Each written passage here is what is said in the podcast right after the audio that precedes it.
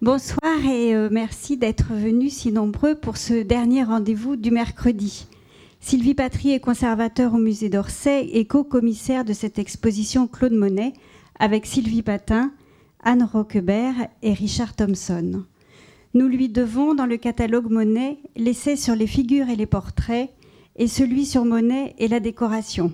Deux thèmes que nombre de visiteurs découvrent avec émerveillement en visitant l'exposition.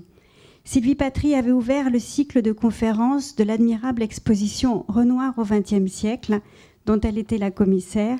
Elle vient aujourd'hui clore le cycle Monet, une exposition dont le succès prodigieux restera dans les mémoires. Je lui laisse vous en parler. Je la laisse vous en parler. Merci beaucoup.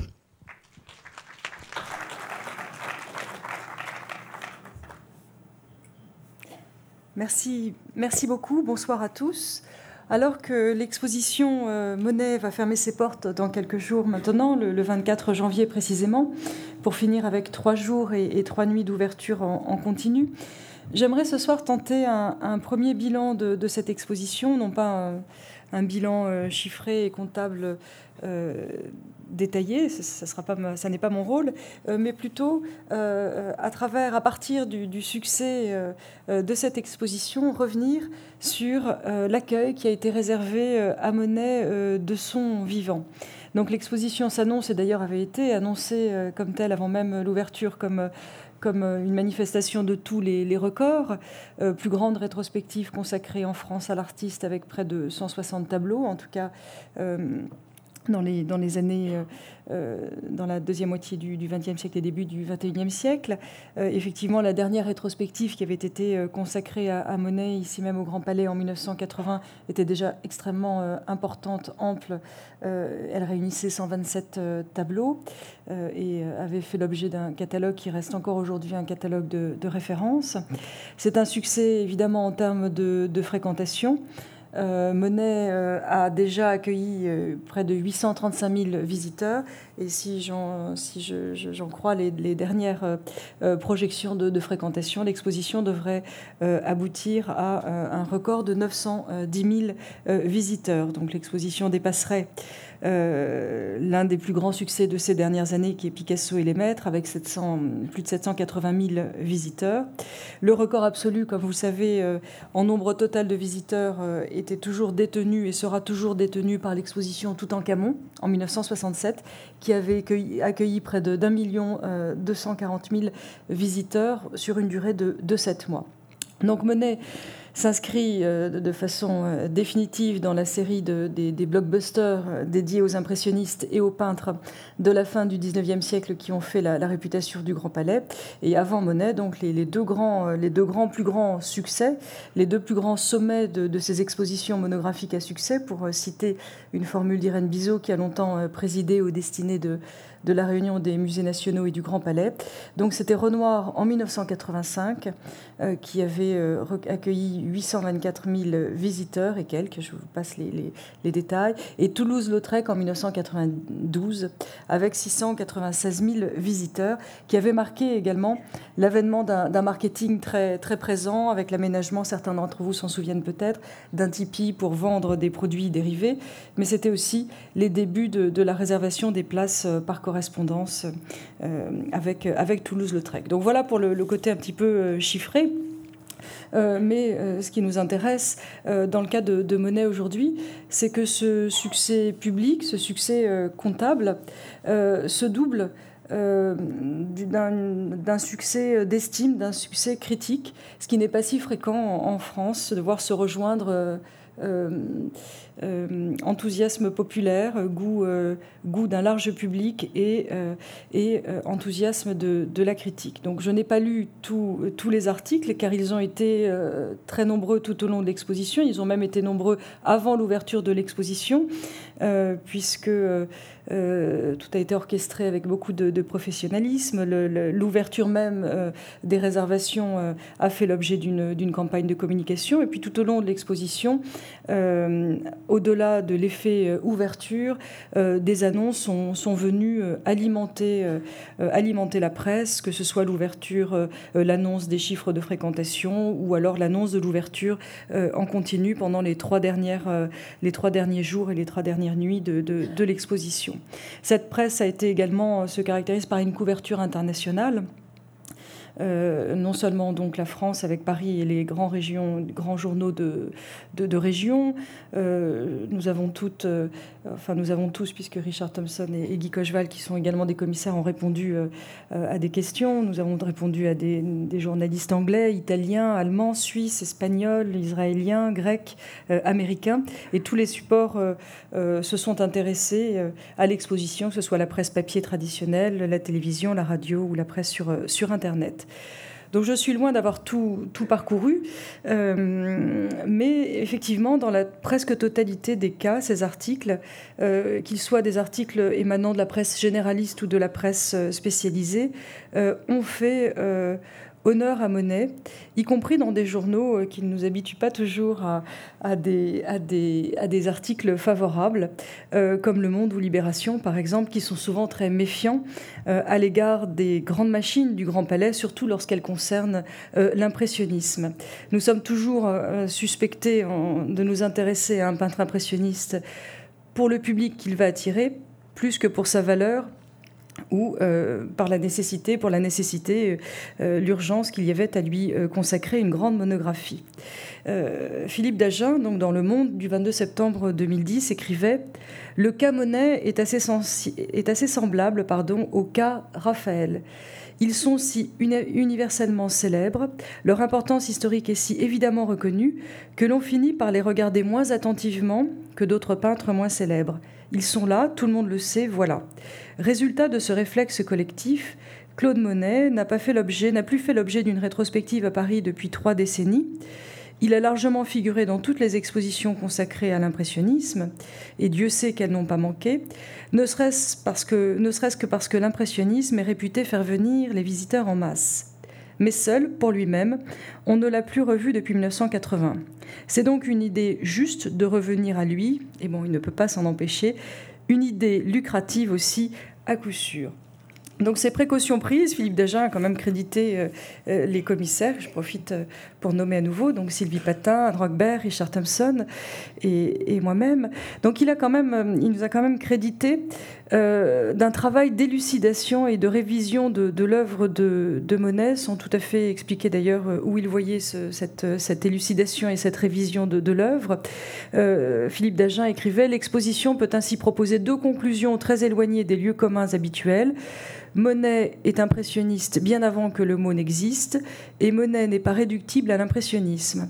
La première moitié de l'exposition, qui court des années 1860 aux années 1880, démontre l'un des points, la seconde, de 1890 à la mort de l'artiste, l'autre. Fin de citation je ne suis pas tout à fait forcément d'accord avec le, caractère novateur de, cette conclusion, mais euh, j'en retiendrai quand même que ce qui a intéressé Philippe Dagen, c'est le fait que, euh, à ses yeux, l'exposition est euh, détachée finalement en quelque sorte monnaie de l'impressionnisme, arrachée monnaie à l'impressionnisme, et c'est un, point sur lequel j'aimerais revenir un petit peu, un petit peu plus tard dans cette, dans cette conférence.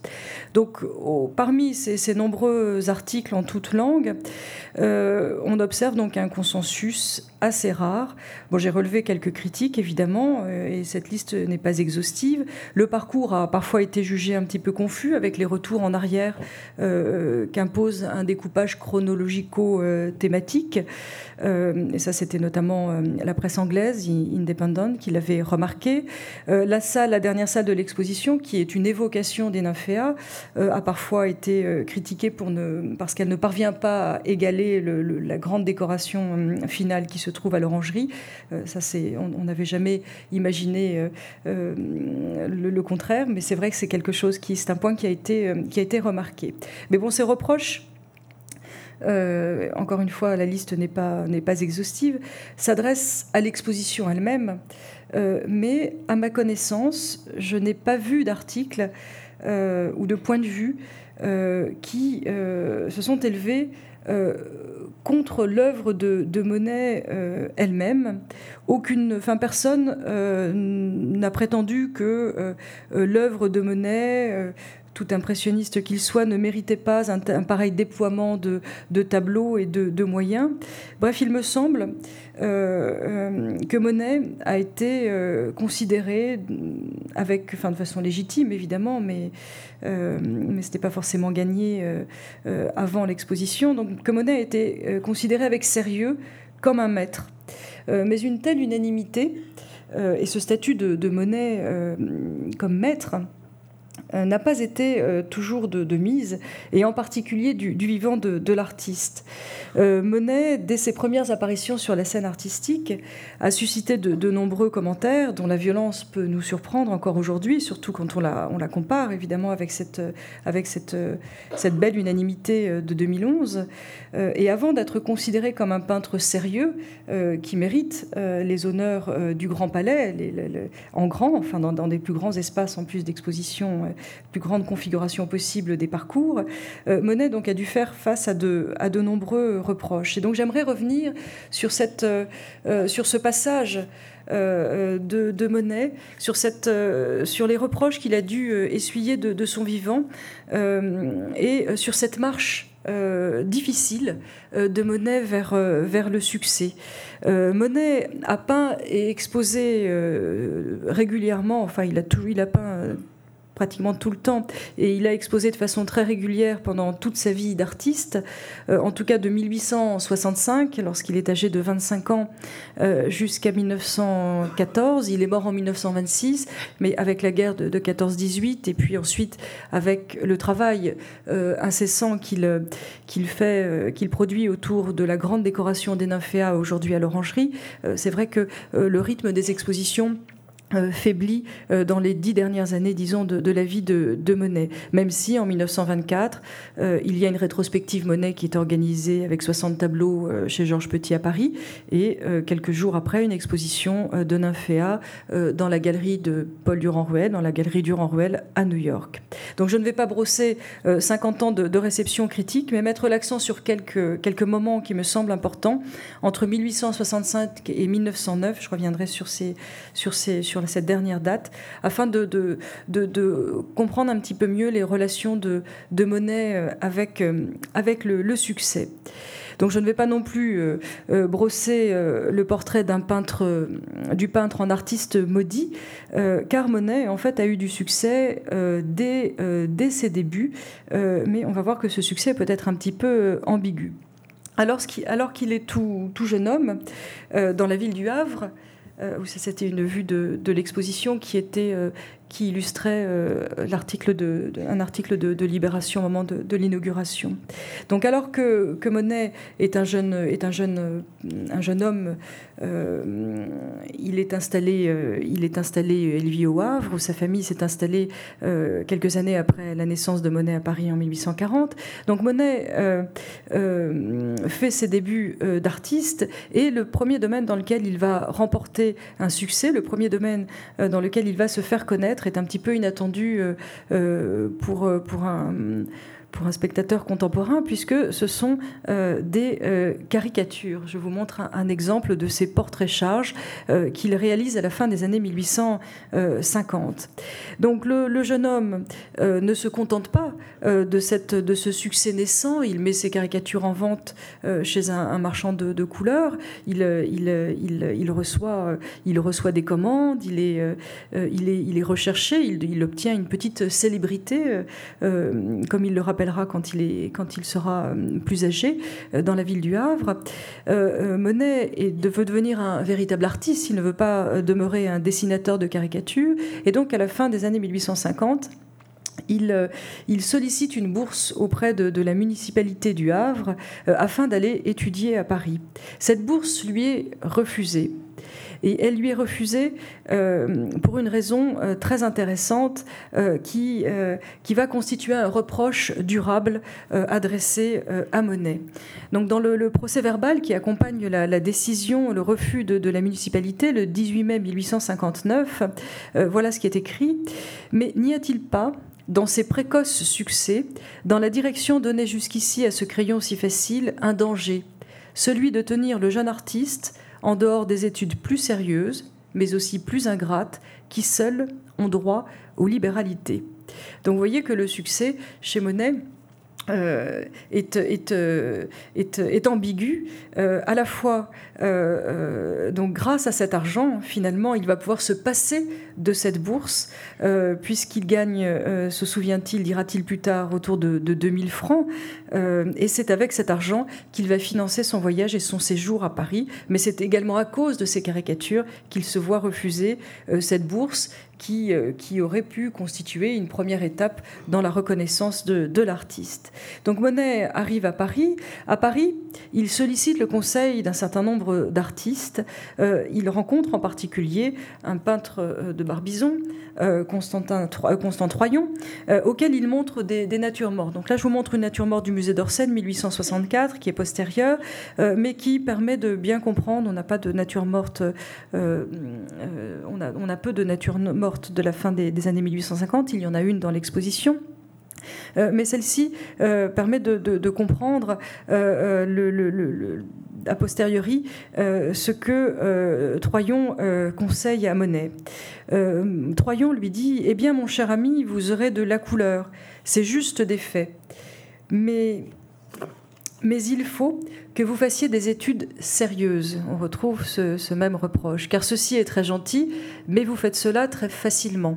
Vous ne perdrez jamais ça. Si vous voulez écouter mes conseils et faire de l'art sérieux, commencez par entrer dans un atelier où on ne fait que de la figure, des académies. Apprenez à dessiner. C'est ce qui vous manque à presque tous aujourd'hui. Le, peintre, donc Troyon, qui donne ses, conseils, est par exemple l'auteur de, ce tableau, Le Passage du Guet euh, de 1860, euh, conservé euh, au musée d'Orsay. Donc vous voyez qu'une peinture réaliste n'exclut pas cette, exigence d'études, de, de travail dans une académie plus d'apprentissage du dessin de façon plus traditionnelle. Au même moment, alors que la tante de, Monet, que vous voyez, on m'a dit que je pouvais, avec la petite flèche, oui, que vous voyez ici euh, de dos. Nous sommes chez elle euh, à Sainte-Adresse, euh, non loin du Havre en 1867. C'est un des plus beaux tableaux de, l'exposition. Donc cette tante qui, soutient Monet financièrement, qui l'encourage, qui elle-même est en contact avec des artistes, se demande justement si les progrès de, du jeune Monet sont à la hauteur de ses ambitions. Et elle remarque dans une lettre à un, peintre Amand Gauthier, elle remarque que les études de Monet sont toujours des ébauches, comme vous en avez vu, mais, mais lorsqu'il veut terminer, faire un tableau, ce sont toujours d'affreuses croûtes. Euh, donc dès son apprentissage, vous voyez que le regard que porte son entourage sur l'œuvre de Monet résume un petit peu euh, des reproches, un ensemble de reproches qui finalement vont accompagner euh, Monet pendant la décennie suivante, donc dans les années 1860, même les années 1870, comme on le, verra. Donc on lui reproche on lui sait gré d'avoir le pinceau euh, facile, euh, d'avoir une certaine aisance, mais donc cette aisance a pour revers une facilité, c'est-à-dire également une absence de contrôle, une absence d'exigence peut-être. On lui reproche euh, de s'en tenir, de ne pas parvenir à aller au-delà du stade de l'ébauche, de l'étude, euh, et donc d'être inapte à faire euh, un tableau complet. Et cette notion de, tableau, on va y revenir, est, essentielle à ce moment-là, au milieu des années, enfin au milieu du 19e siècle. Et ensuite, si sa maîtrise de la couleur est louée, dans le système qui est celui du 19e siècle, cette maîtrise de la couleur, elle a pour corollaire, pour revers, si je puis dire, le manque de maîtrise du, dessin. Et on va voir Monet, euh, ce qui est intéressant dans, la, relation de Monet avec les critiques et dans sa relation avec le, succès, c'est que c'est un, artiste qui, euh, qui, est tout à fait conscient euh, des critiques qu'on lui adresse. ça ne veut pas dire qu'ensuite il essaie d'aller au devant des attentes d'un public. C'est un reproche qui lui, est parfois fait d'être un artiste commercial et, je trouve que c'est absolument, enfin tout montre que c'est faux. Donc Monet est tout à fait conscient de, ces critiques et il va souvent essayer de, euh, de dépasser ces critiques, euh, non pas en apportant une réponse conforme à une attente euh, traditionnelle et prédéterminée, mais en apportant sa propre réponse. Et en particulier euh, à cette, ce reproche euh, qui est probablement le plus grave d'être inapte à faire un tableau complet, on va voir Monet dans les années, dans la seconde moitié des années 1860, s'efforcer justement de, de, peindre un tableau complet et, et d'y mettre beaucoup de beaucoup de beaucoup d'énergie. Donc lorsqu'il présente, lorsqu'il participe au salon pour la première fois en 1865 à l'âge de 25 ans. Il envoie euh, deux, il soumet euh, deux, paysages qui sont acceptés. Donc parmi, parmi, parmi cet envoi, il y a donc ce très beau tableau, La Pointe de la Hève, euh, qui est conservé habituellement aux États-Unis, au Kimball Art Museum, et qui est aujourd'hui dans, dans l'exposition. Donc c'est un tableau, comme vous avez pu le voir, de grand format. C'est un tableau ambitieux qui répond de ce point de vue-là aux attentes euh, euh, du jury du salon. Euh, et c'est un, tableau composé, soigneusement médité par une étude que Monet réalise, exécute sur place en Normandie. il écrit à ce moment-là, En somme, je suis assez content de mon séjour ici quoique mes études sont bien loin de ce que je voudrais. C'est décidément affreusement difficile de faire une chose complète sous tous les rapports. vous voyez que Monet, cette idée d'un tableau complet, euh, d'une chose complète, comme il dit, euh, il est, il est lui-même conscient de, cette, de cet obstacle et de ces, de ces, de ces reproches qui lui sont, euh, qui lui sont adressés, et il, il, il essaie de, de, surmonter. et pour cela, il, il utilise une méthode qui est une méthode traditionnelle des paysagistes à l'époque, c'est-à-dire étudier, euh, préparer soigneusement sa composition, préparer son tableau sur place en plein air et ensuite l'exécuter, euh, exécuter euh, le tableau en atelier à partir donc de cette, de cette étude qui est aujourd'hui euh, conservée, euh, d'une étude qui est aujourd'hui conservée euh, au Japon. Cette, cette obstination et cet effort est couronné d'un succès. Plusieurs articles, et c'est important, il y avait à peu près, il y avait autour de, de 2000, enfin ça dépendait des années, mais autour de 2000 œuvres qui étaient présentées au salon chaque année à l'époque. Les tableaux étaient, les œuvres étaient regroupées par ordre alphabétique, donc étaient accrochées à touche-touche jusqu'au plafond, donc il était très difficile de se faire, euh, de se faire remarquer. Donc c'est tout à fait euh, euh, exceptionnel de recevoir, comme dans le cas de, de Monet, de, bénéficier de plusieurs articles qui mettent l'accent sur sa contribution. un journal qui s'appelle L'autographe du salon souligne par exemple que la marine de Monet est la plus originale et la plus souple de l'exposition. Plus important, un, critique comme Paul Mantz, qui écrit dans la prestigieuse Gazette des Beaux-Arts, euh, loue le goût des colorations harmonieuses. Vous voyez toujours cette, ce, Monet coloriste qui, euh, euh, recueille les faveurs d'une partie de, de, la critique. Il y voit, Paul Mantz fait l'éloge également d'une manière hardie de voir les choses, mais il a sorti quand même ses compliments de, de restriction. Il écrit cette finesse, il manque cette finesse qui ne s'obtient qu'au prix d'une longue étude. Euh, et euh, euh, toutes les, participations, les efforts de Monet pour, participer, pour être présent au salon pendant la seconde moitié des années 1860, tentent à démontrer que, que, Monet est capable de faire, un grand, de faire un, grand tableau, de faire des œuvres ambitieuses, finies et complètes. Il présente l'année d'après au salon de 1866 euh, ce, très beau euh, tableau euh, monumental de grande dimension qui est dans l'exposition également, qui nous a été prêté par le musée de Brême, La robe verte. c'est un tableau de figure, donc Monet montre qu'après s'être affirmé comme un paysagiste, un mariniste de talent, il est également capable d'aborder le genre de la il était également capable d'aborder la peinture de figure, euh, autrement plus prestigieuse évidemment, puisque c'est elle qui donne ensuite accès à la peinture, à la peinture d'histoire, à la peinture religieuse. Euh, donc Monet euh, avec cette œuvre, remporte, et je cite son ami le peintre Basile, un succès fou. et Basile est d'autant plus à même de mesurer l'importance, l'ampleur de ce succès, parce qu'il sait que ce succès est en fait aussi le fruit d'un échec ou d'un abandon. Monet avait envisagé de présenter au salon euh, un tableau encore plus tableau, si je puis dire, c'est-à-dire un immense format de plus de 6 mètres de long, le déjeuner sur l'herbe, dont vous voyez ici deux, deux fragments, le fragment central et le fragment de gauche, qui sont dans l'exposition. Euh, et Basile était l'un des modèles, vous le reconnaissez par exemple debout euh, en costume gris. Il était l'un des modèles, l'un des protagonistes de ce déjeuner sur l'herbe euh, que Monet abandonne quelques semaines ou quelques mois avant l'ouverture du salon au printemps de 1866. Donc Monet, en préparant le déjeuner sur l'herbe, donc grand format avec des figures grandeur nature de plus de 6 mètres, donc une forme de record, avait s'était à nouveau plié dans ce, cette ambition de faire un tableau, un tableau complet, c'était plié, euh, c'était euh, euh, plié à la méthode traditionnelle de préparation et de réalisation d'œuvres de, ce type.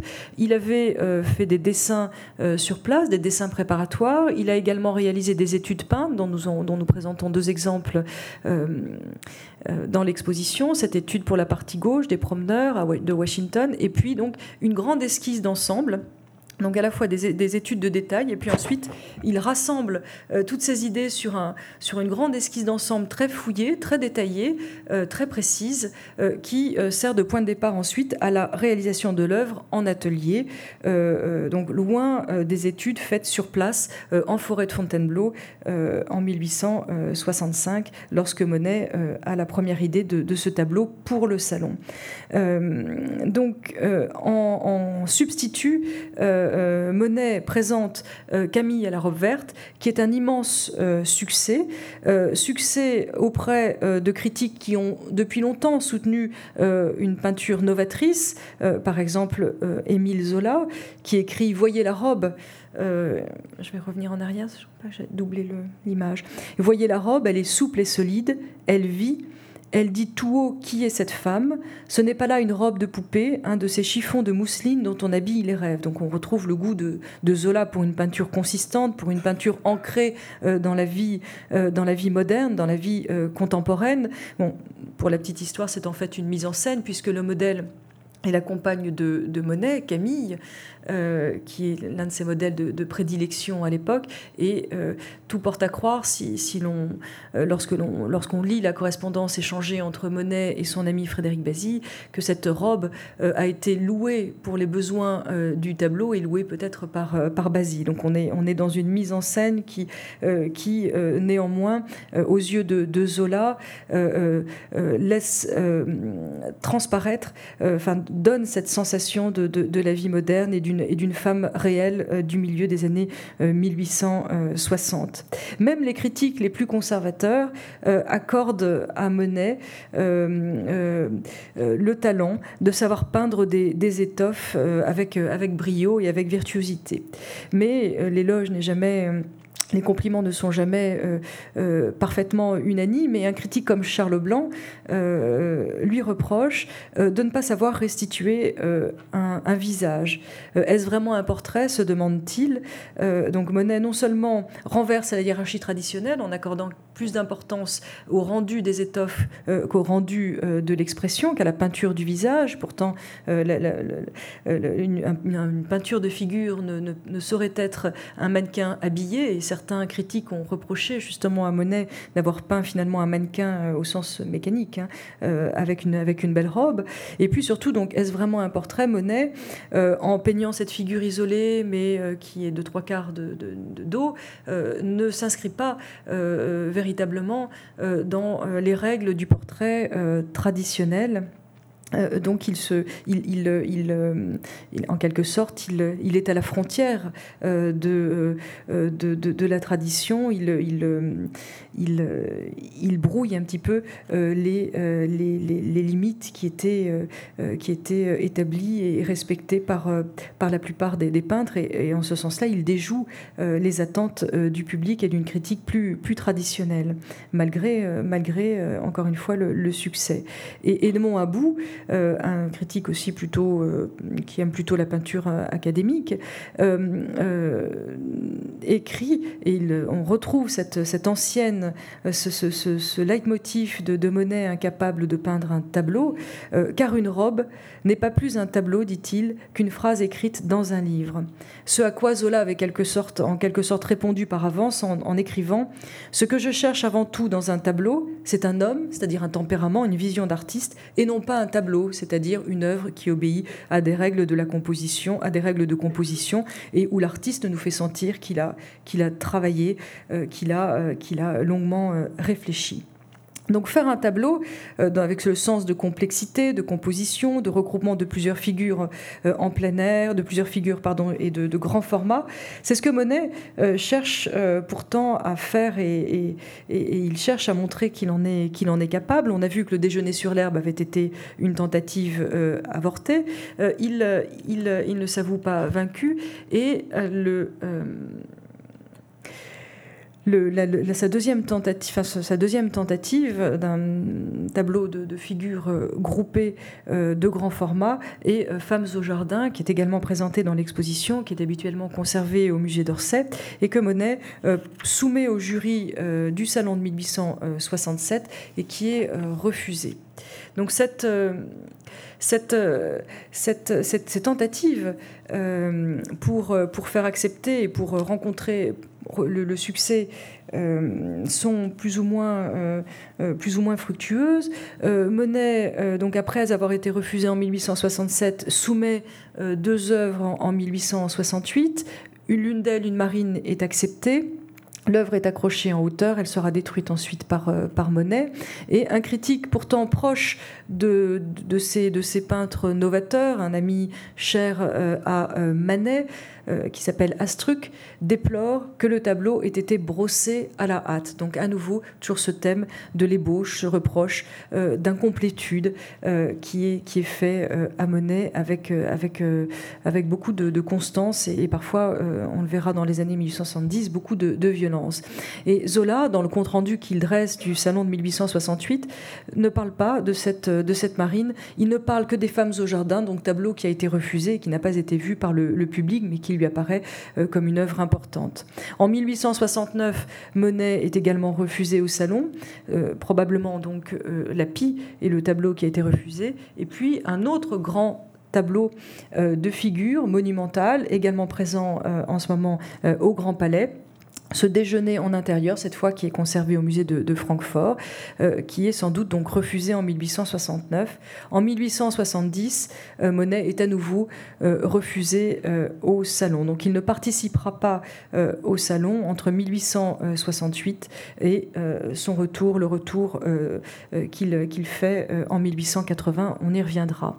Ça n'empêche pas ces, succès et ces revers, ce bilan un petit peu en, en demi-teinte, n'empêche pas euh, Zola, dès 1868, de, de prophétiser, et 2011, et, là pour montrer qu'il n'avait pas tort, Monet domptera la foule quand il voudra.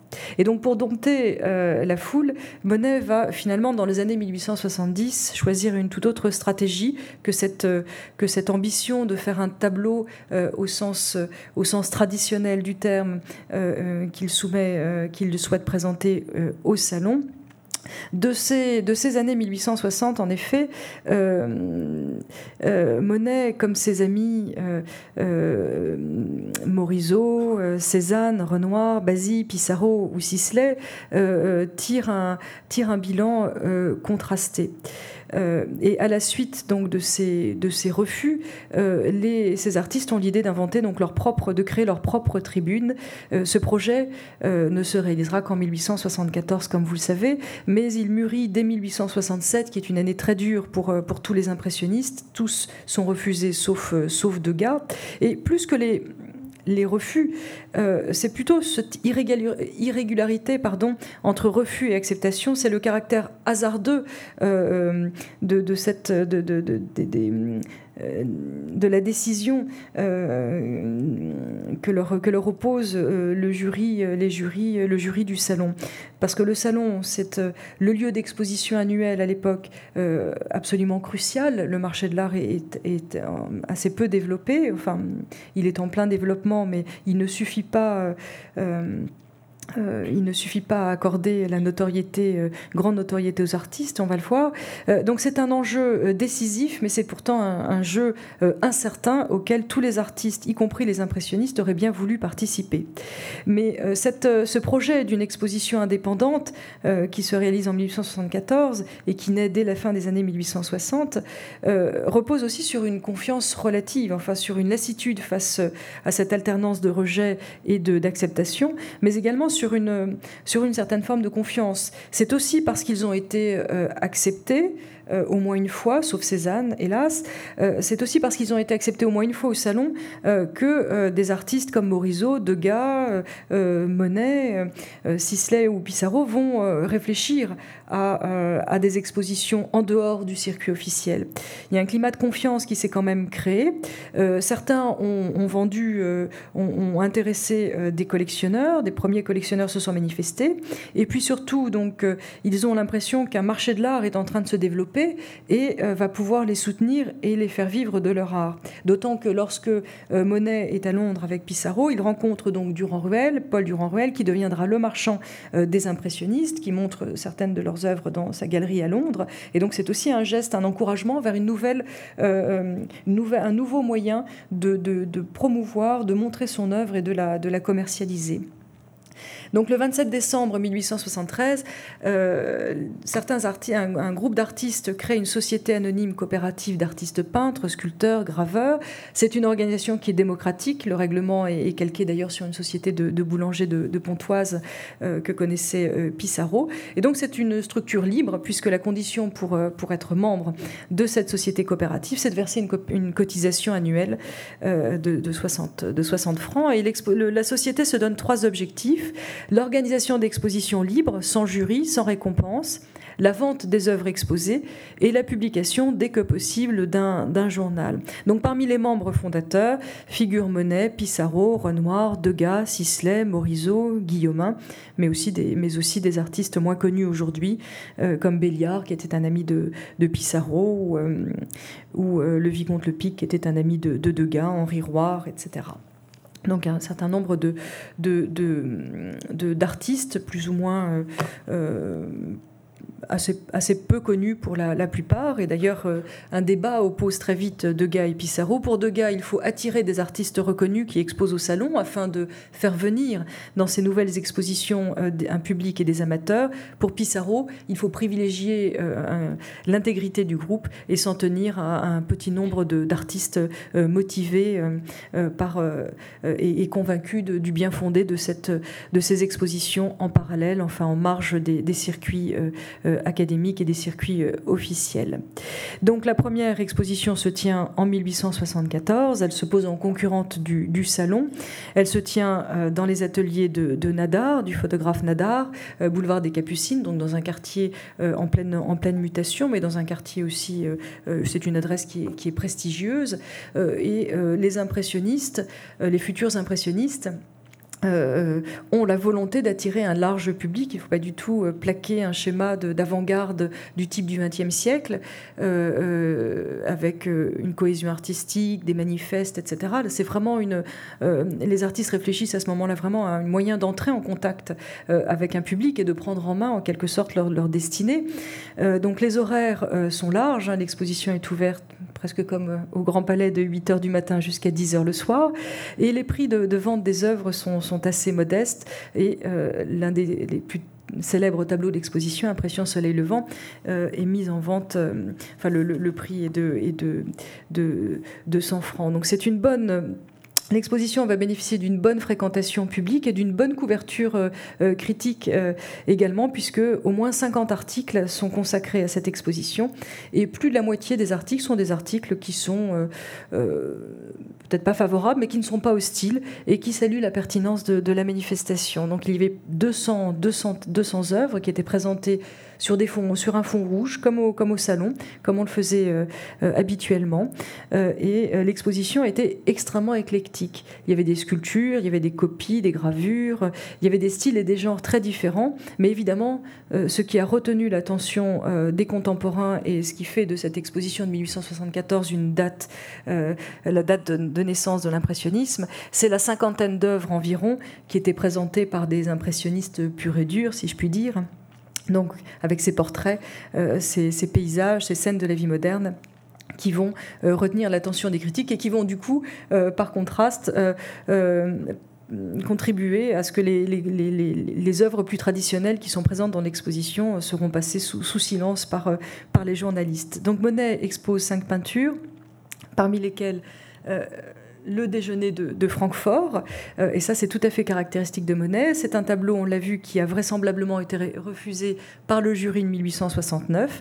Eh bien, lorsque Monet est maître de ses, participations, lorsque c'est à lui de décider quel tableau il va euh, soumettre à l'appréciation du public et éventuellement euh, à la bourse d'un éventuel acheteur espéré, il répare en fait en quelque sorte le refus et il choisit donc ce grand tableau de, de figure qui lui a donné du mal, le déjeuner de, de Francfort. Donc euh, Monet avait, avait vraiment euh, euh, conscience hein, des, limites du, du, et des, des, reproches qui lui étaient adressés. Et il, a essayé de, de, de reproposer cette œuvre à, à, une audience plus, plus large. et c'est le tableau de Monet qui a été le plus apprécié en 1874, donc cinq ans après. cinq ans après et euh, d'ailleurs, euh, cette, monnaie avait conscience de, parfois du nécessaire, euh, du temps qui était, nécessaire à l'appréciation de, de, son œuvre. Un journaliste dont, on reparlera, Louis Leroy, disait ça, ce tableau, c'est un tableau, c'est-à-dire avec des bons morceaux de peinture, c'est une œuvre composée. et donc Monet était presque sauvé euh, par ce, déjeuner de Francfort qui pourtant euh, n'avait pas, euh, n'avait pas pu trouver le chemin du, salon cinq ans auparavant.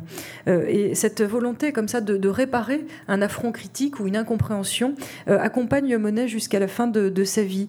Lorsqu'en 1921, alors que, alors que Monet a destiné la décoration des nymphéas de l'orangerie à l'État français, hein, vous savez que c'est un ensemble qui a été donné par l'artiste, euh, L'État euh, euh, va acheter, il est, convenu entre Monet et l'administration des beaux-arts que l'État achètera quand même une œuvre à Monet. Et Monet choisit Les femmes au jardin de 1867 parce qu'elles avaient été refusées par le jury et qu'elles n'avaient pas pu bénéficier du, public que Monet avait imaginé pour ce tableau qui lui était cher. Donc, euh, les autres œuvres euh, qui sont euh, montrées à cette exposition impressionniste, les autres œuvres de Monet en 1874, vous avez le très beau chant de Coquelicot qui est aujourd'hui au musée d'Orsay, et puis donc une vue du boulevard des Capucines. Donc ça, c'est le tableau du musée Pouchkine à Moscou et celui du musée de Kansas City. Deux œuvres malheureusement que nous n'avons pas pu faire venir dans, dans l'exposition. D'ailleurs, il y a une correspondance entre le lieu de l'exposition, boulevard des Capucines, et le tableau qui est montré par par Monet. Euh, qui montre donc le boulevard des Capucines euh, d'un point de vue surplombant. Et ce tableau euh, suscite l'ironie de, la critique.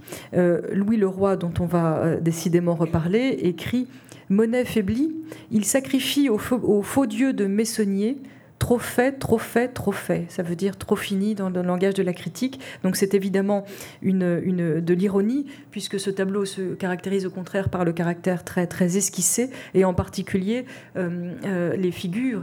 Euh, et vous pouvez voir la même chose dans la rue Montorgueil, qui est exposée en ce moment au Grand Palais. Les figures sont juste suggérées par des traits de, peinture, par des lichettes de peinture, comme le dit encore le roi. Je vous montre une scène de Messonnier qui date du milieu des années 1850, un jeune poète qui chante à l'ombre des bosquets, c'est en quelque sorte le déjeuner sur l'herbe de, Messonnier, qui est conservé à la Wallace Collection, et vous voyez effectivement le degré de, fini euh, auquel euh, s'attend la critique, en particulier lorsque un peintre s'attaque à des figures.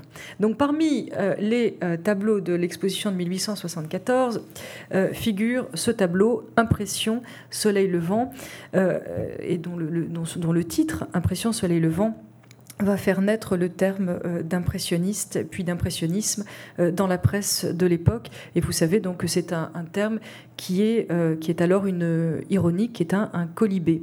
Donc je vous, je vous lis un extrait donc de l'article de Louis Leroy dont je vous avais déjà parlé, Exposition des impressionnistes, qui paraît dans le Charifari en, le 25 avril 1874, et donc qui est, qui, euh, est retenu aujourd'hui comme le, premier, la première apparition de ce terme d'impressionniste, euh, promis à, un bel avenir, comme, comme vous le savez. Donc euh, Louis Leroy met en scène en fait un peintre paysagiste fictif, mais traditionnel élève de, Bertin, donc un paysagiste néoclassique, qui visite donc l'exposition. Oh, ce fut, une rude, ce fut une rude journée que celle où je me risquais à la première exposition du boulevard des Capucines, en compagnie de Monsieur Joseph Vincent, paysagiste, élève de Bertin, médaillé et décoré sous plusieurs gouvernements. Donc on est vraiment du côté des peintres installés.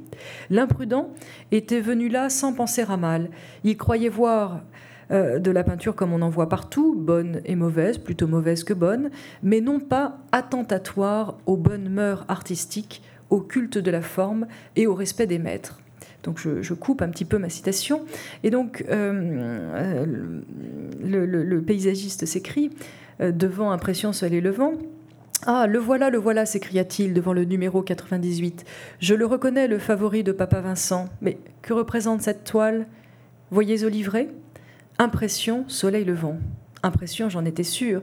Je me disais aussi, puisque je suis impressionnée, il doit y avoir de l'impression là-dedans. Et quelle liberté Donc ça c'est vraiment tout à fait ironique évidemment. Quelle aisance dans la facture. Mais vous voyez qu'on retrouve cette idée de, facilité quand même qui est toujours préjudiciable à, à Monet. Quelle aisance dans la facture. Le papier peint à l'état embryonnaire est encore plus fait, donc plus fini, que cette marine-là.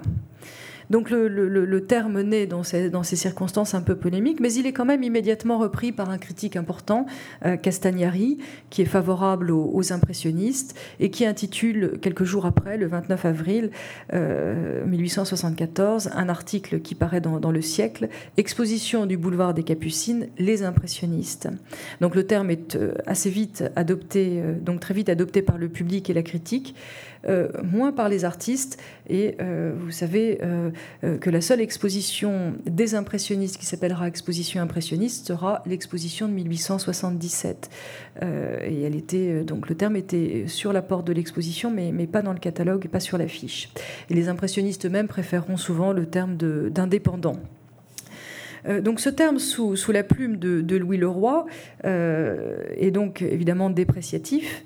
Il renvoie au terme impression euh, euh, qui est plus ancien et qui a souvent été appliqué euh, à, des, à des peintres comme, comme dont vous voyez ici l'espace, qui est un tableau conservé au musée d'Orsay, qui est, qui est acheté par l'État pour les musées en 1869, ou qui désigne également un autre artiste, Daubigny, qui a, qui a essayé de défendre Monet, Renoir au Salon, en particulier en 1870, et qui peigne des, des paysages donc beaucoup plus lumineux, amples, beaucoup moins euh, finis dans, le détail et qui ont été euh, qualifiés de façon assez négative dans, sous la plume des critiques de, peintres de l'impression ou école de l'impression. Donc impression et impressionniste, ça désigne et ça sert à, fustiger le manque de fini, l'approximation dans le, dessin une sorte de, phare presto, de désinvolture qui, ne va pas cesser de de, poursuivre Monet dans les années 1870. En 1874, donc devant Impression Soleil Levant, par exemple, euh, un, critique, Marc de Montifaux, en fait c'est une femme, c'est un pseudonyme, euh, écrivait L'impression de soleil levant est traitée par la main enfantine d'un écolier qui étale pour la première fois des couleurs sur une surface quelconque. Et très vite euh, également, euh, donc non seulement Monet peint rapidement, ne sait pas faire de tableaux aboutis, se contente d'ébauches et d'études, mais en outre, Monet est en fait comme un enfant, il est un barbouilleur et on va retrouver ce terme très souvent contre, Monet, mais contre les autres impressionnistes aussi, n'a pas le, monopole euh, de, cette critique. Euh, mais un, un, ça va être, ça va devenir un, leitmotiv dans les années 1870. Et de, cette de cette notion d'impression, d'impressionniste. Donc on a vu qu'elle recouvrait un reproche, euh, euh, une inaptitude à, aller jusqu'au tableau, euh, de se contenter une, satisfaction, enfin le fait de rester au stade de l'ébauche. Et ce thème d'impression aussi va servir à la critique, va, servir à, fustiger ce qui est considéré comme un, comme un détachement à l'égard du réel, comme une fausseté, comme une erreur dans, dans l'observation, ce qui peut pour aujourd'hui nous, nous surprendre Hein, puisque euh, en général, euh, euh, et, d'ailleurs les, articles qui, parlaient de l'exposition 2011 du Grand Palais ont souvent, au contraire, loué les qualités de Monet, interprète de, la nature. Donc un, un, critique comme Castagnari, dont on a vu qu'il était favorable globalement aux impressionnistes, écrit Ils sont impressionnistes en ce sens qu'ils rendent non le paysage, mais la sensation produite par le paysage. Le mot même, donc il, élève quand même un petit peu le, débat. Euh, donc pour lui, l'impression, ce n'est pas juste un sentiment jeté à même, euh, barbouillé sur une toile sans réflexion. Euh, c'est quand même le fruit d'une sensation et, d'une démarche délibérée du peintre hein, qui, ne veut pas, qui ne cherche pas à reproduire un motif, mais qui se situe d'un point de vue plus intérieur. Le mot même est passé dans la langue, dit, dans la langue, dit Castagnari. Ce n'est pas paysage, c'est impression que s'appelle au catalogue le soleil levant de M. Monet. Par ce côté, les impressionnistes sortent de la réalité et entre en plein idéalisme. Et l'idéalisme, dans la bouche de Castagnari, qui aime la peinture réaliste, c'est une restriction, c'est un début de, critique. Donc ce détachement à l'égard du réel euh, va conduire à des reproches beaucoup plus violents ensuite. Euh, on reproche à Monet et, à ses amis euh, de, faire une peinture d'aliéné, une peinture malade, une peinture où règne l'arbitraire et où le moi, la subjectivité, est le seul critère d'appréciation. Et en particulier, euh, les couleurs euh, chez Monet et chez les impressionnistes. Donc on a vu que Monet avait quand même été euh, salué pour sa maîtrise de la couleur. La couleur, lorsqu'elle est rattachée comme ça à cette impression, est considérée comme souvent fausse, maladive et, pour tout dire délirante.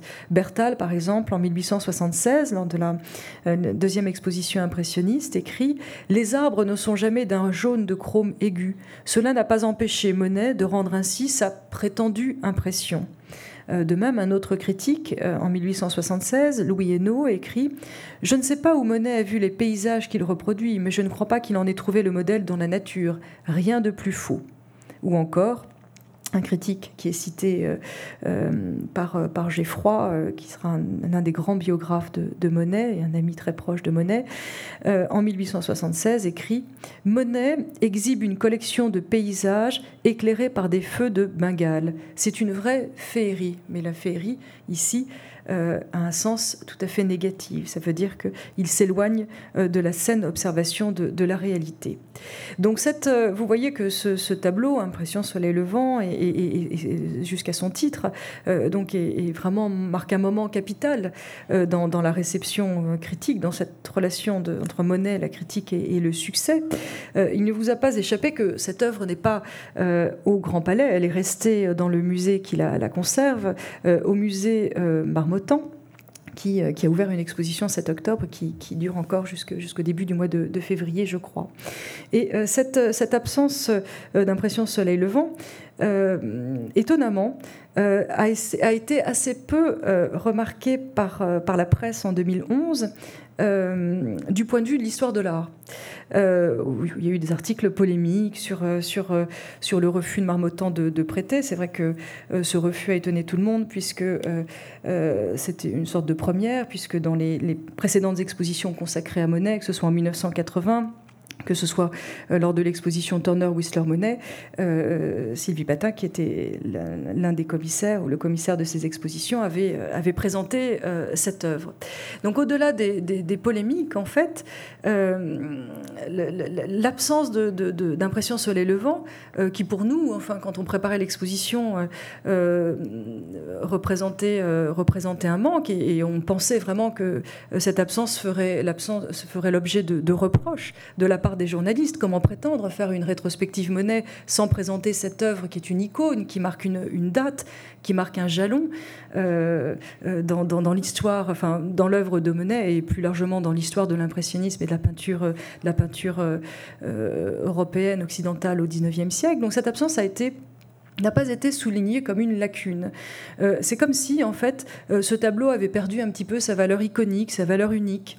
Dans Libération, euh, le journaliste Philippe Lançon va même jusqu'à affirmer que dans l'exposition, il y a des substituts qui remplacent le tableau sans, sans dommage. Il écrit vous ne verrez pas davantage Impression Soleil Levant, tableau de 1872, qui donna son nom au mouvement impressionniste et que TF1 aurait voulu filmer. Il faut donner au public ce qu'il croit qu'il attend. Le musée Marmottan a gardé le tableau pour sa propre exposition débutant le 7 octobre. Il n'est pas loin, c'est sans importance. Alors c'est sans importance parce que selon Philippe Lançon, il y a des barques et des soleils rouges, rouges orangés, Monet en a peint d'autres, et la vision est la même. Soleil couchant sur la Seine, effet d'hiver en 1880, ou Waterloo Bridge, Soleil dans le brouillard de 1903. Vous voyez un des tableaux de Londres que vous avez vu euh, tout au début de, cette conférence.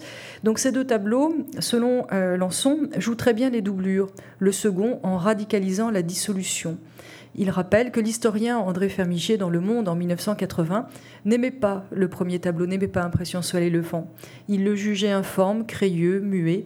Il montre bien tous les mauvais services que Turner a rendus à Monet, ou les bons si l'on aime Turner. On permettra d'estimer que ce sont de bons services. Donc nous avions imaginé non pas des substituts à Impression Soleil Levant, mais euh, c'est vrai que, à titre personnel, j'étais assez surprise que Soleil Couchant, que vous voyez ici, soit considéré comme un substitut, même si c'est effectivement une référence de Monet à son œuvre, on y reviendra, euh, ou donc ce tableau de Londres, Waterloo Bridge, qui donc jouait très bien les doublures selon le, selon le, critique. Nous, on avait plutôt, on s'est plutôt imaginé que l'impression que pouvait donner Impression Soleil Levant serait perçue par le public avec cette vue nocturne du Havre de 1860 également, qui vient d'une collection particulière. Et on avait souhaité euh, présenter également, euh, non loin d'Impression Soleil Levant, une autre vue du Havre qui montrait justement euh, cette différence entre un tableau composé, de format plus important avec une mise en scène, euh, avec une, mise en page euh, plus, plus, plus élaborée, plus, plus réaliste, plus proche du motif. Euh, et donc cette comparaison aurait permis de, faire comprendre le caractère extrêmement novateur et révolutionnaire d'impression soleil, le, soleil levant. Donc en conclusion de, cette et tout se passe comme si, donc c'est ce qui est, assez étonnant et euh, ça, reprend un petit peu l'impression qu'avait donné euh, l'article de Philippe Dagen que euh, j'ai cité en introduction de cette conférence. En fait, finalement, la question de, des relations entre Monet et l'impressionnisme et de Monet peintre impressionniste est passée assez est, est passée au second plan en 2011, alors que euh, ce, lien entre, ce lien entre Monet et cette notion d'impression et, sa place dans l'impressionnisme, évidemment, était au cœur des débats dans les années 1870. En 1878, euh, le critique euh, Duret publie Les peintres impressionnistes, qui, est en quelque sorte une première histoire de l'impressionnisme, et il salue à travers Monet, enfin il voit, il Monet comme l'impressionnisme, l'incarnation de l'impressionnisme par excellence. Euh, mais ce bilan est, mitigé. Euh, euh, Zola, lui, voit dans la démarche impressionniste de, Monet, justement en raison de ce caractère impressionniste, il y voit un préalable, une promesse non tenue. Pour Zola, Monet, finalement, sera peut-être un éternel pionnier. Car Monet, comme les impressionnistes d'ailleurs, écrit Zola, dédaigne à tort la solidité des œuvres longuement méditées.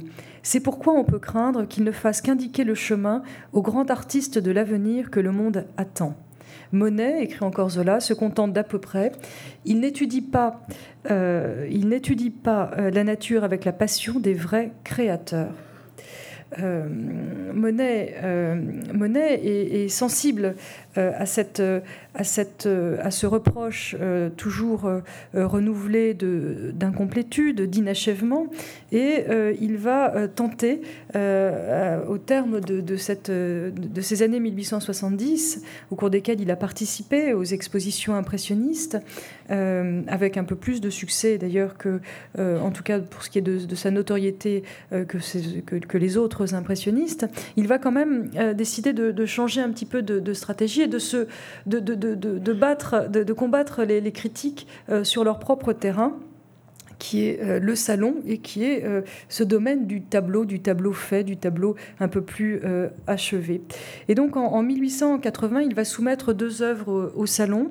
Euh, euh, parmi, parmi ces œuvres, donc ce tableau que, que vous voyez également dans l'exposition, La scène à la Vacour, qui est conservé habituellement au musée de, Dallas, euh, qui est un, un tableau qui, qui répond finalement euh, à une attente un peu plus, un peu plus euh, euh, convenue, un peu plus large et, traditionnelle. Dans le, dans le, le, discours qu'il avait prononcé pour l'inauguration du salon de 1879, Jules Ferry, qui était à l'époque secrétaire aux Beaux-Arts et, écrivait, enfin entre autres, écrivait il faut, il, appelait les paysagistes à peindre en plein air et à exposer au salon des tableaux plus, plus lumineux. et Monet, donc dans cette perspective, se lance dans la composition de trois toiles de, grand format, réalisées euh, à partir, euh, enfin, soit en plein air, soit à partir d'études préparatoires, comme on, va le voir. Donc, la scène à la va-cour que vous voyez ici, qui mesure 1 mètre par 1 mètre 50, euh, là, euh, je passe vite, je vais revenir sur les images intermédiaires. Les glaçons qui sont aujourd'hui euh, au musée de Shelburne aux États-Unis et qui ne sont pas venus dans l'exposition et qui mesurent également un mètre par un mètre cinquante. Et puis le tableau que vous avez déjà vu et qui est dans l'exposition, au Petit Palais habituellement, le soleil couchant sur la scène, effet d'hiver, que Monet donc réalise sur une toile de, même dimension, un mètre par un mètre cinquante, des dimensions qui sont inhabituellement grandes pour, pour l'artiste.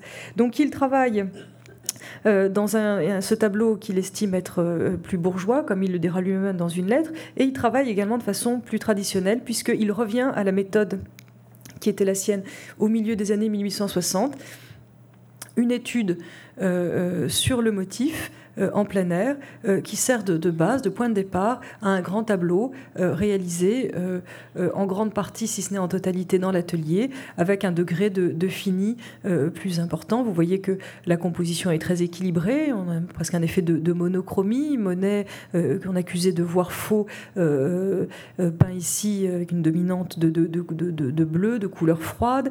Les, verticales des, peupliers viennent rythmer euh, une composition essentiellement enfin, très, très panoramique, très ample. Donc ce tableau est admis par, euh, par les jurys du salon. Euh, en revanche, un autre tableau qu'il avait, euh, Les glaçons de Shelburne, qu'il avait euh, pourtant réalisé selon le même procédé, c'est-à-dire à partir d'une étude qui est conservée aujourd'hui au musée d'Orsay et qui est dans l'exposition. Donc à partir d'une étude, aboutir à un tableau plus fini, mais celui-ci était probablement encore trop esquissé pour, pour être favorablement accueilli par le, jury. Quant au troisième tableau de la série, Finalement, Monet s'est comme auto-censuré, si je puis dire, puisqu'il n'a pas euh, présenté cette œuvre euh, au, euh, au salon. Il l'a il l'a sans doute présenté ensuite à l'exposition impressionniste de 1882, la dernière à laquelle il participe, puisqu'il ne prendra pas part à l'exposition euh, euh, de 1886. Euh, donc vous voyez que Monet, avec ce tableau qui, pour le coup, est, à nouveau très esquissé, qui porte finalement à des dimensions, dimensions monumentales, impression soleil levant, en, rendant hommage à ce, tableau à travers le jeu du, reflet en particulier, du reflet orange dans, dans les flots. Donc Monet euh, a comme une conscience assez, euh, nette euh, de, des attentes d'un certain public et il, il, il, il essaie d'ajuster en quelque sorte de, mieux de, cibler en quelque sorte euh, le type d'exposition en fonction du, type d'œuvre qu'il qu'il a proposé. Mais c'est tout à fait, c'est un moment assez, euh, c'est un unicum euh, dans, la carrière de Monet. et Monet ne, ne tentera plus d'exposer au salon. Et cette sorte de concession euh, qu'il fait, ou cette volonté aussi de montrer ce dont il est capable. Euh, moi aussi, je peux faire un paysage euh, un petit peu dans la veine de ceux de Domini, un paysage plus acceptable pour un public plus large, pour, pour, un, jury plus traditionnel. Donc cette démonstration un petit peu de, brio, elle, elle, elle, finalement, elle ne se produit qu'en 1880, et ensuite Monet reprend la voie de, l'expérimentation euh, de, l'indépendance. Euh, le début des années 1880 marque quand même un, tournant dans, dans ce, chemin qui n'est pas linéaire de Monet vers le, succès. Euh, il bénéficie également d'une première exposition monographique dans la, galerie La Vie moderne. Il,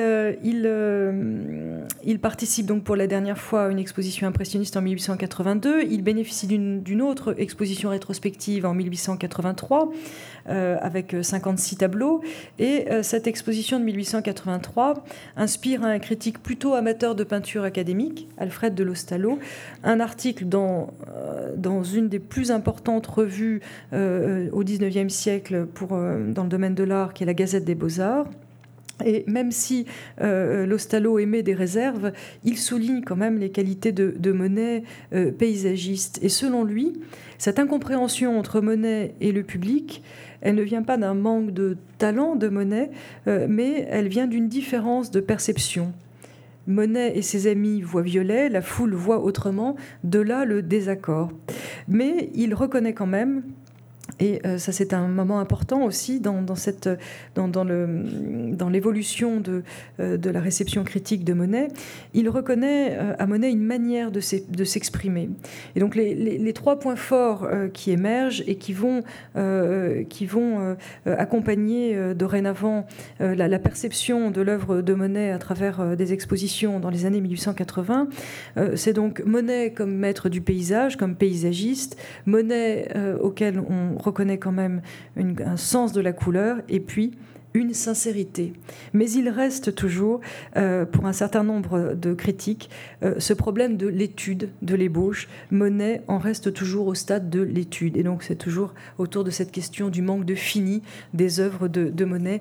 C'est ce qui décidément les rend si difficilement euh, acceptables, fréquentables par, par, par, par le, les circuits plus, plus officiels. Il y a quand même des critiques très favorables qui, au début des années 1880, vont contribuer à, à, une relecture de l'œuvre de, Monet. Donc à la fois un critique très important comme Philippe Burti et puis surtout donc Gustave Geffroy qui écrit dans le journal La Justice, qui est le journal de Clémenceau. Et Gustave Geffroy euh, deviendra un ami euh, très cher de, Monet euh, et écrira une biographie qui est encore aujourd'hui un ouvrage très important, très sensible et, et très riche sur, sur, sur Monet. Donc pour, pour, pour Geffroy et pour Burti, pour la première fois, euh, donc cette, monographie, cette exposition de 1883 qui nous montre le développement d'un artiste euh, de ses débuts euh, jusqu'au dernier tableau peint en Normandie dans les années 1880.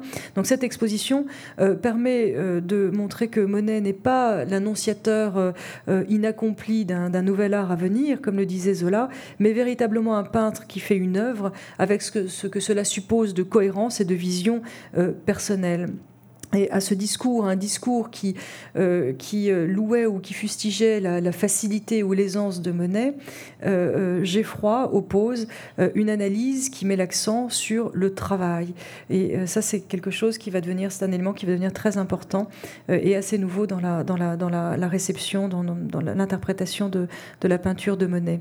Geffroy écrit Il s'acharne à rendre à la fois tous les détails des tons. Donc vous voyez qu'il euh, Monet qu'on accuse de manquer de, fini est capable d'entrer dans le détail, euh, pas un détail à la Messonnier, mais un nouveau, une, nouvelle lecture, une nouvelle, un nouveau sens donné au, sens de, à, ce mot un nouveau sens donné à ce terme de détail.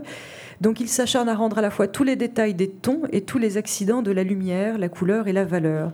Et euh, le terme de maître apparaît, euh, est appliqué à Monet. C'est un maître paysagiste, c'est un maître décorateur en particulier dans ses natures mortes. Et on a d'ailleurs essayé de mettre l'accent sur cette cet aspect de l'œuvre de Monet à travers une salle de, nature morte qui rassemble des œuvres assez peu connues, très peu inconnues même pour, certaines d'entre elles, et qui révèle effectivement ce talent de, de maître décorateur de, de Monet.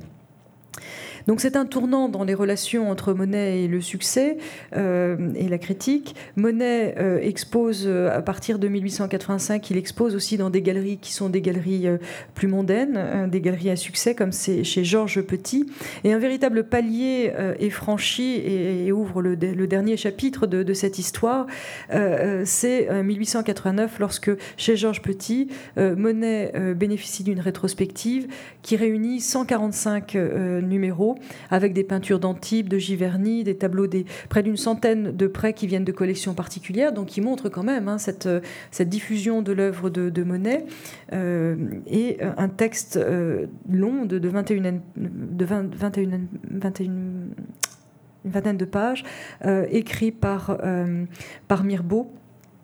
qui, euh, qui, développe une vision, euh, une vision euh, très personnelle de, de Monet qui va influencer durablement d'autres, d'autres critiques. C'est aussi un moment où le succès économique commence à, à, voir le jour pour, pour Monet.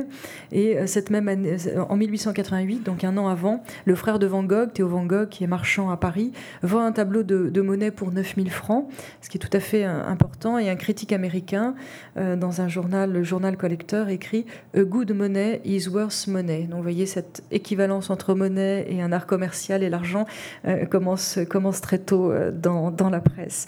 Et cette exposition de 1889 a un écho euh, à l'étranger, ce qui est très important aussi. Octave Mauss qui, de Bruxelles écrit Tout Paris défile devant ces paysages, ces marines, ces figures, et les gazettes, qui jadis n'avaient pour l'inventeur de l'impressionnisme que des sarcasmes et des railleries, le glorifie alors euh, à l'égal des plus illustres. Euh, donc Mirbeau, dans le texte qui accompagne cette exposition, euh, dresse un, portrait de Monet qui prend le contre-pied de tout ce qu'on a pu lire dans les années 1870. Il parle, il dresse un portrait de l'artiste, il parle de sa méthode, de l'évolution de son art. Il évoque même le déjeuner sur l'herbe, qui est un tableau un peu fantôme, hein, puisqu'il n'a pas été exposé, euh, il n'a jamais été euh, achevé. Donc Mirbeau était très bien informé, il était, euh, il était ami avec Monet, il a beaucoup échangé avec, avec Monet.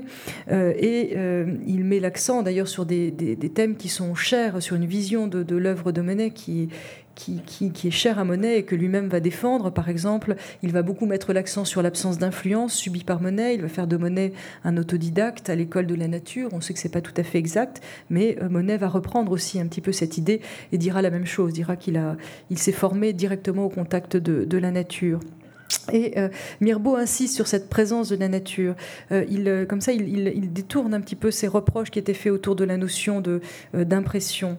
et il, écrit Il nous arrive cette impression que bien des fois j'ai ressentie en regardant les tableaux de M. Claude Monet c'est que l'art disparaît, s'efface, et que nous ne nous trouvons plus qu'en présence de la nature vivante, complètement conquise et domptée par ce miraculeux peintre. Donc il prend à rebours toute, une, toute une tradition critique qui avait été euh, euh, adressé, euh, qui avait caractérisé, qui avait accompagné l'émergence de Monet sur la scène artistique depuis les années 1860. Et donc cette insistance sur la maîtrise, cette notion de nature domptée, cette notion de méthode, fait aussi l'écho à de nouvelles critiques qui sont adressées à Monet par une nouvelle génération de, peintres. je vous montre ici en comparaison donc cette, cette superbe promenade du musée de Chicago qui est présentée dans l'exposition donc de Monet, et puis euh, le, bec, le bec du hoc de, de Seurat, euh, néo-impressionniste, euh, paysage qui date de 1885 et qui est comme une reformulation scientifique maîtrisée de la peinture de, Monet, donc régulièrement accusée, taxée d'improvisation et, et, et d'esquisse. Donc lorsque Mirbeau écrit ce texte, cette, cette défense de la méthode, il a en tête à la fois euh, toute cette tradition critique et puis les nouvelles attaques euh, de la part des nouvelles avant-gardes post-impressionnistes, néo-impressionnistes, euh, qui, s'adressent à Monet et dont, Monet fait, fait l'objet. Donc Mirbeau écrit, à rebours de tout ce qui a été publié auparavant, Monet a un idéal. La conquête de l'art sur la nature et la notion d'idéal, c'était par excellence une notion qui était reliée à la peinture académique et euh, euh, les impressionnistes, comme les, peintres réalistes comme Courbet et plus tard Manet, étaient euh, justement attaqués pour manquer hein, d'idéal, pour refuser, pour le refus d'idéaliser la nature et, les modèles. Donc Monet a un idéal et cet idéal, c'est la conquête de l'art sur la nature. Au service de cet idéal, Monet a une méthode et Mirbeau écrit c'est qu'en pleine possession de son métier, sachant en outre vers quel idéal il marchait, M. Claude Monet avait divisé son travail sur un plan méthodique, rationnel, d'une inflexible rigueur, en quelque sorte mathématique. Bon, il exagère peut-être un peu, euh, mais euh, tous ces termes de rigueur, de rationnel, de mathématique sont euh, des sont euh, des, euh, des contre-pieds euh, tout à fait conscients de la part de, de Mirbeau et vraiment un, travail de, de, de, réorientation très fort du regard que l'on porte sur, sur Monet. Donc cette, cette, ce cap qui est franchi en 1889 se poursuit et les séries que Monet expose au début des années 1890 vont, donner, vont nourrir, vont alimenter ce nouveau regard sur l'artiste. Donc les meules en 1890 les Peupliers, les cathédrales en 1895, euh, Londres en 1904. Euh, euh, donc émerge la perception d'un Monet méthodique et la série donne, donne cette, rend, rend, perceptible cette, cette méthode de Monet, cette, cette, cette, volonté non pas de se laisser complètement porté euh, par, euh, par une impression instinctive, mais cette volonté de, de saisir au plus près ce qu'il appelle l'instantanéité. émerge également la perception d'un Monet plus, plus suggestif, d'un Monet, d'un plus, plus, rêveur, plus interprétatif. et cette, cette nouvelle lecture de, de Monet, qui se construit au fil des années 1890, va, à mon avis, connaître une sorte d'apothéose va se, figer en 1909 lorsque chez euh, Durand-Ruel, Monet expose. Euh, Monet expose. Oui, je vous avais montré, j'avais repris quelques. pour le plaisir. Quelques, quelques meules euh, qui sont présentées dans l'exposition. Lorsque Monet expose du 6 mai au 5 juin chez Durand-Ruel une série de, nymphéas, les nymphéas, série de paysages d'eau, c'est le, titre que Monet donne, un très beau titre que Monet donne à cette euh, exposition. Et donc les, critiques sortent de, succès euh, absolument colossal. Et les critiques comparent la peinture de Monet à la musique, à la poésie. C'est un Monet rêveur, abstrait euh, qui, qui, euh, qui émerge euh, à ce, à ce moment-là. et c'est amusant d'ailleurs de souligner que cet aspect de l'œuvre de Monet et du regard sur Monet a parfois été perçu comme une nouveauté de l'exposition, alors que c'était un, véritable enjeu du vivant de, de, Monet. Et Monet d'ailleurs, avec, avec modestie et avec peut-être un peu de, de, malice, a parfois un peu tempéré l'enthousiasme de, des troupes qui l'entouraient et qui, et qui défendaient cette cette idée d'un peintre. Euh, plus, intellectuel, plus abstrait.